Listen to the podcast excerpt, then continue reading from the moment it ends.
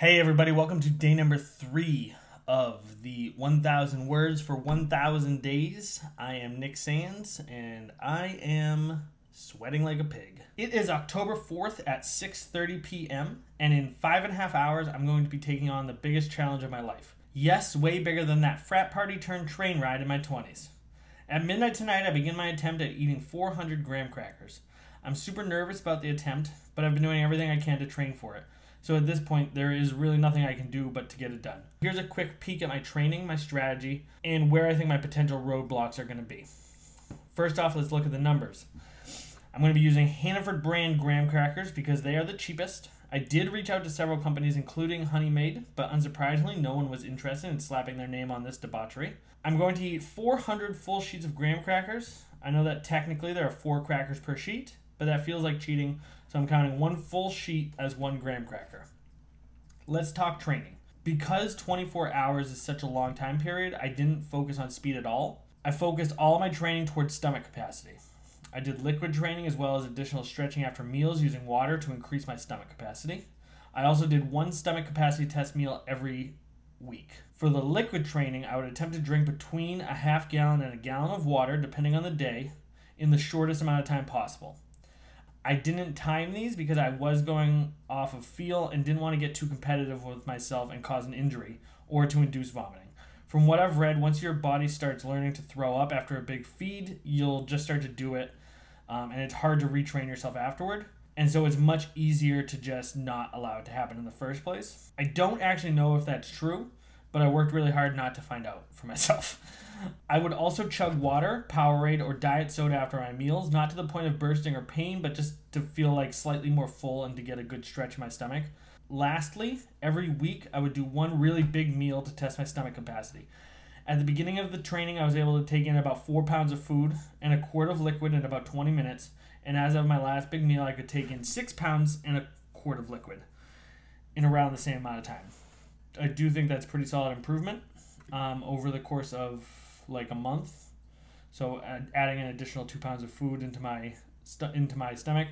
Um, for anyone who doesn't know training or who doesn't know competitive eating, like one pound of food is considered uh, essentially the equivalent of one pound of food, um, and so it's you can that's basically how you gauge um, where your stomach capacity is at. All told, the 400 graham crackers is around 14 pounds of food, so it's a little bit more than double my stomach capacity since my meals were mostly things like melon and yogurt, I'm not sure that how that's going to transition to graham crackers, which are obviously a lot denser and will probably stick around in my guts a lot longer, which is a perfect segue into strategy. From what I could tell, I'm the only person to ever attempt this, probably for good reason.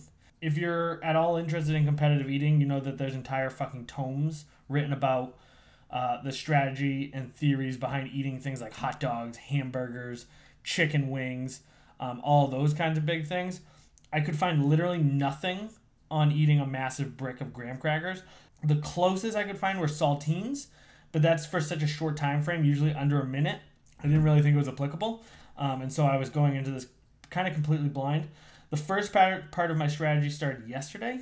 As a pregame, I the first part of my strategy started yesterday. As a pregame, the first part of my strategy started yesterday. As a pregame, I did a 30 hour fast with a lemon water cleanse to get as much food out of me as possible. I did cheat a little bit when I was super hungry, but I mostly stuck to that and I didn't eat anything past noon. I can assure you, way more came out of me than went into me. You could have mistaken me for Willy. I forgot I wrote this. You could have mistaken me for Willy Wonka's Chocolate River today, so needless to say, my colon is the cleanest it's ever been. The rest of the strategy I came up with looks something like this I want to make sure I utilize as much of the 24 hours as I possibly can so I'm going to stay up until midnight to get a good jump on it before I go to bed.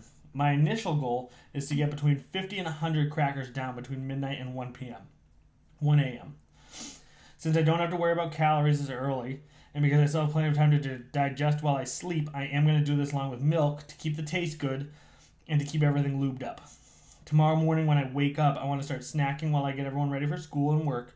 Then once I drop my son off, I plan to attempt to get another 50 to 100 in. I would like to have at least the 200 mark by 10 a.m. tomorrow.